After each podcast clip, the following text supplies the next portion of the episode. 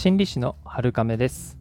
このラジオではあなたが自分に優しくしていけるようにセルフコンパッションの考え方やセルフケア心理学などのお話をしています。今日すいません。あの少しあの環境音入ってしまったらごめんなさい。ご容赦いただけるとありがたいです。えー、夏真っ盛りですね。夏休み中の方もいると思いますけれども普段ですね自分が所属している集団とかグループそういったものから離れて自分の時間を過ごせるのであの休みっていうのはね結構こうちゃんと取れるっていうのはね大事なことですよねそれで、えー、リスナーさんは普段ですね恥ずかしいって感じる時はありますか？ありますよね それはありますよね。あのー、しょっちゅう感じますね、私も。うん。恥ずかしいっていう感情にも小さいのから大きいのがあると思いますけれど今日はですねこの恥という感情についてお話ししたいと思います。恥ずかしいっていうふうに感じるのは何でなんでしょうか？あのこのラジオではちょいちょいと人間の脳とかあの大昔の人類のお話が出てきますけれどもこの恥っていう感情もやっぱりそういったものと関係があるんですよね。そもそも感情っていうのはいろいろあると思いますけれども基本的な感情とされているものはいろいろな研究の結果、まあ、ある程度数えられるくらいに絞られているんですね。あの定義する人によって若干変わったりはするんですけどもで喜びとか悲しみ怒り恐れそういったものが基本的感情だなっていうのはあの、なんとなく想像がつくかなと思うんですけれどこういったものはですね人類がもともと備えている機能になるんですね。ちなみに動物にもありますよね。ペット飼っている人なんかはよくわかると思いますけど犬とかね例えばあの恥とか恥ずかしいっていう感情とか怖がったりとか喜んでるとかね結構はっきり表してたりしますよね。それでこの基本的感情の一つに恥恥ずかしいっていうものも含まれるんですね。言ってしまうとデフォルトで人に備わっている必要な機能っていうことになるんですねこの恥もね。じゃあ何に役に立つのって言いますと恥ずかしいのって誰かの目がある時とか誰かといる時に感じることが多くないですか？一人の時に恥ずかしいって感じるのは結構少ないと思うんですけど皆さんどうでしょうか？これは恥が他の人とうまいことやっていくための大切な機能だからですね。こう聞いてみると恥をかきたくないなとか恥ずかしい思いをしても嫌な気分になるだけだよって思っていたのが少しだけ印象変わったりしませんかね？恥が働くことで人は他の人と共通の認識を持ったり共通のルールそういったものから外れないようにして仲間から除外されないように仲間外れされないようにそしてちゃんと生きていけるようになるわけです。ここで言うちゃんと生きていけるっていうのは食べ物にありついたりとか危険から身を守るっていうことになります。いかにもね、あのー、マンモスとかそういったものと戦っていた古代の人類っぽいですよね。でも今は SNS とかあのオンラインが発達したのでとんでもなくこの恥を刺激する情報が飛び込んできちゃうんですよね。あの多分私が言うまでもなく皆さんもねそのしょっちゅう恥とか人との比較とかね、心とか頭が疲れちゃうこともあるんじゃないかなと思います。恥、先ほどもお話ししたように基本的な機能なのでなくすことはできませんが恥の種類を知ることで少し認識を変えるのに役立つんじゃないかなと思います。今日はですね、恥の4つのパターンを紹介したいと思います。はい。恥パターンその1。例えば何か仕事とか、あのまあ、友達との間でとかで、えー、失敗を何かしてしまったとして人の目が気になるなとか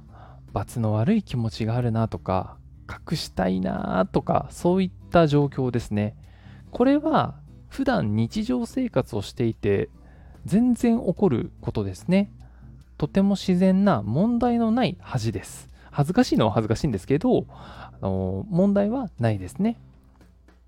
恥ずかしいっていうことを感じているそういう自分を認めたり誰かと共有してあここの間こういう恥ずかしいことがあったんだよとかそういうふうにお話をね、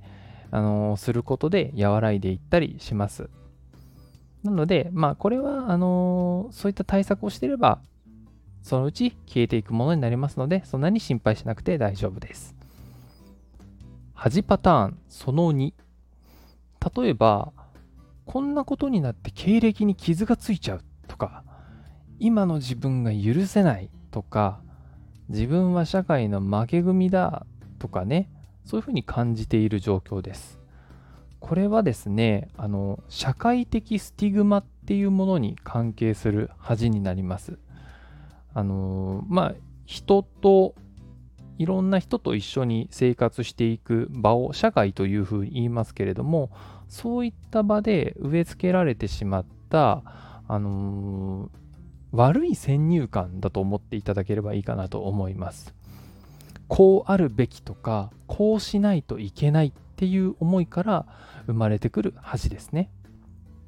これは良くない恥になってしまいます。自分と他人、自分と社会っていうものを比較して自分に鞭打ってしまう傾向がありますので、あのこれで逆にこう自分を鞭打って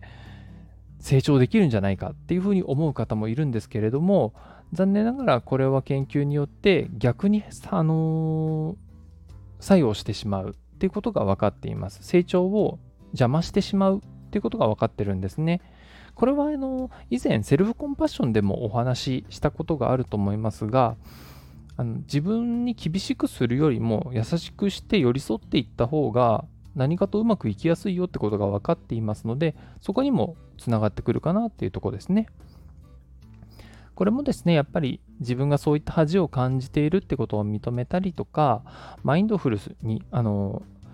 今に目を向けたりとかセルフコンパッションのように自分に優しくするっていうことがおすすめできるかなと思います。恥パターンその3外見や性別そういったものを意識した恥です。これはかなり多いんじゃないでしょうか。見た目の美しさとか痩せている太っているとかジェンダーですとか LGBTQ とかこういったものに関係した恥ですね。まあ、こういった感情は特にあの思春期ですとか例えばこう好きになった人の前とかそういった時にとても感じやすいですしそれはあのー、自然なものですね。ちゃんと逆に恥が作用しているなんとか行動を起こさせようとしているのであのとても自然なものです。ただこれが行き過ぎてしまうと今度自分の存在を否定するようになってくる場合があったりします。そういうことに対しては人はいろんな人がいて本当に千差万別多種多様なんだよっていうことを知るっていうことが大事になります。そして自分に優しくしてあげてほしいです。可能であれば大切な人とか同じ思いを持つような人たちとつながるっていうこともとても力になると思います。はい。恥パターンその4自分はダメな人間だとか誰も好きになってくれないとか居場所がないとかこういうふうに恥とともに考えてしまう場合があります。これは自分の存在そのものに関わってくる恥なので良くない恥と言えます。これはとある条件のもとで誰かに恥を植え付けられた状態そういった可能性がかなり高いです。なのでこれを感じたらこれは他の人が勝手に植え付けた恥だっていうふうに思い直して投げ捨てちゃいましょう。そして自分に優しくしてください。あなたの存在自体は何も脅かされません。そのままで素晴らしいですし、そのままで価値があります。他の誰かの勝手な都合によってつけられた恥は捨ててしまって全く問題ありません。どこかの集団や人と会わなかったとしても他で会わないっていうことには全くならないんですね。これは社会心理学的にも一つの集団での立ち位置が他の集団での立ち位置に影響は全くしないってことが分かっていたりします。つまり A っていう集団で、あのー、どういうふうに恥を感じたとしてもそれが同じように B っていう集団で起きるかっていうとそうではないよっていうことを表してるんですね。なので、あの本当にこう誰かに植え付けられたんだろうなっていうふうに思える恥であれば捨てちゃっていいです。あのポイしちゃいましょう。はい。今日はですね、4つの恥パターンご紹介してきました。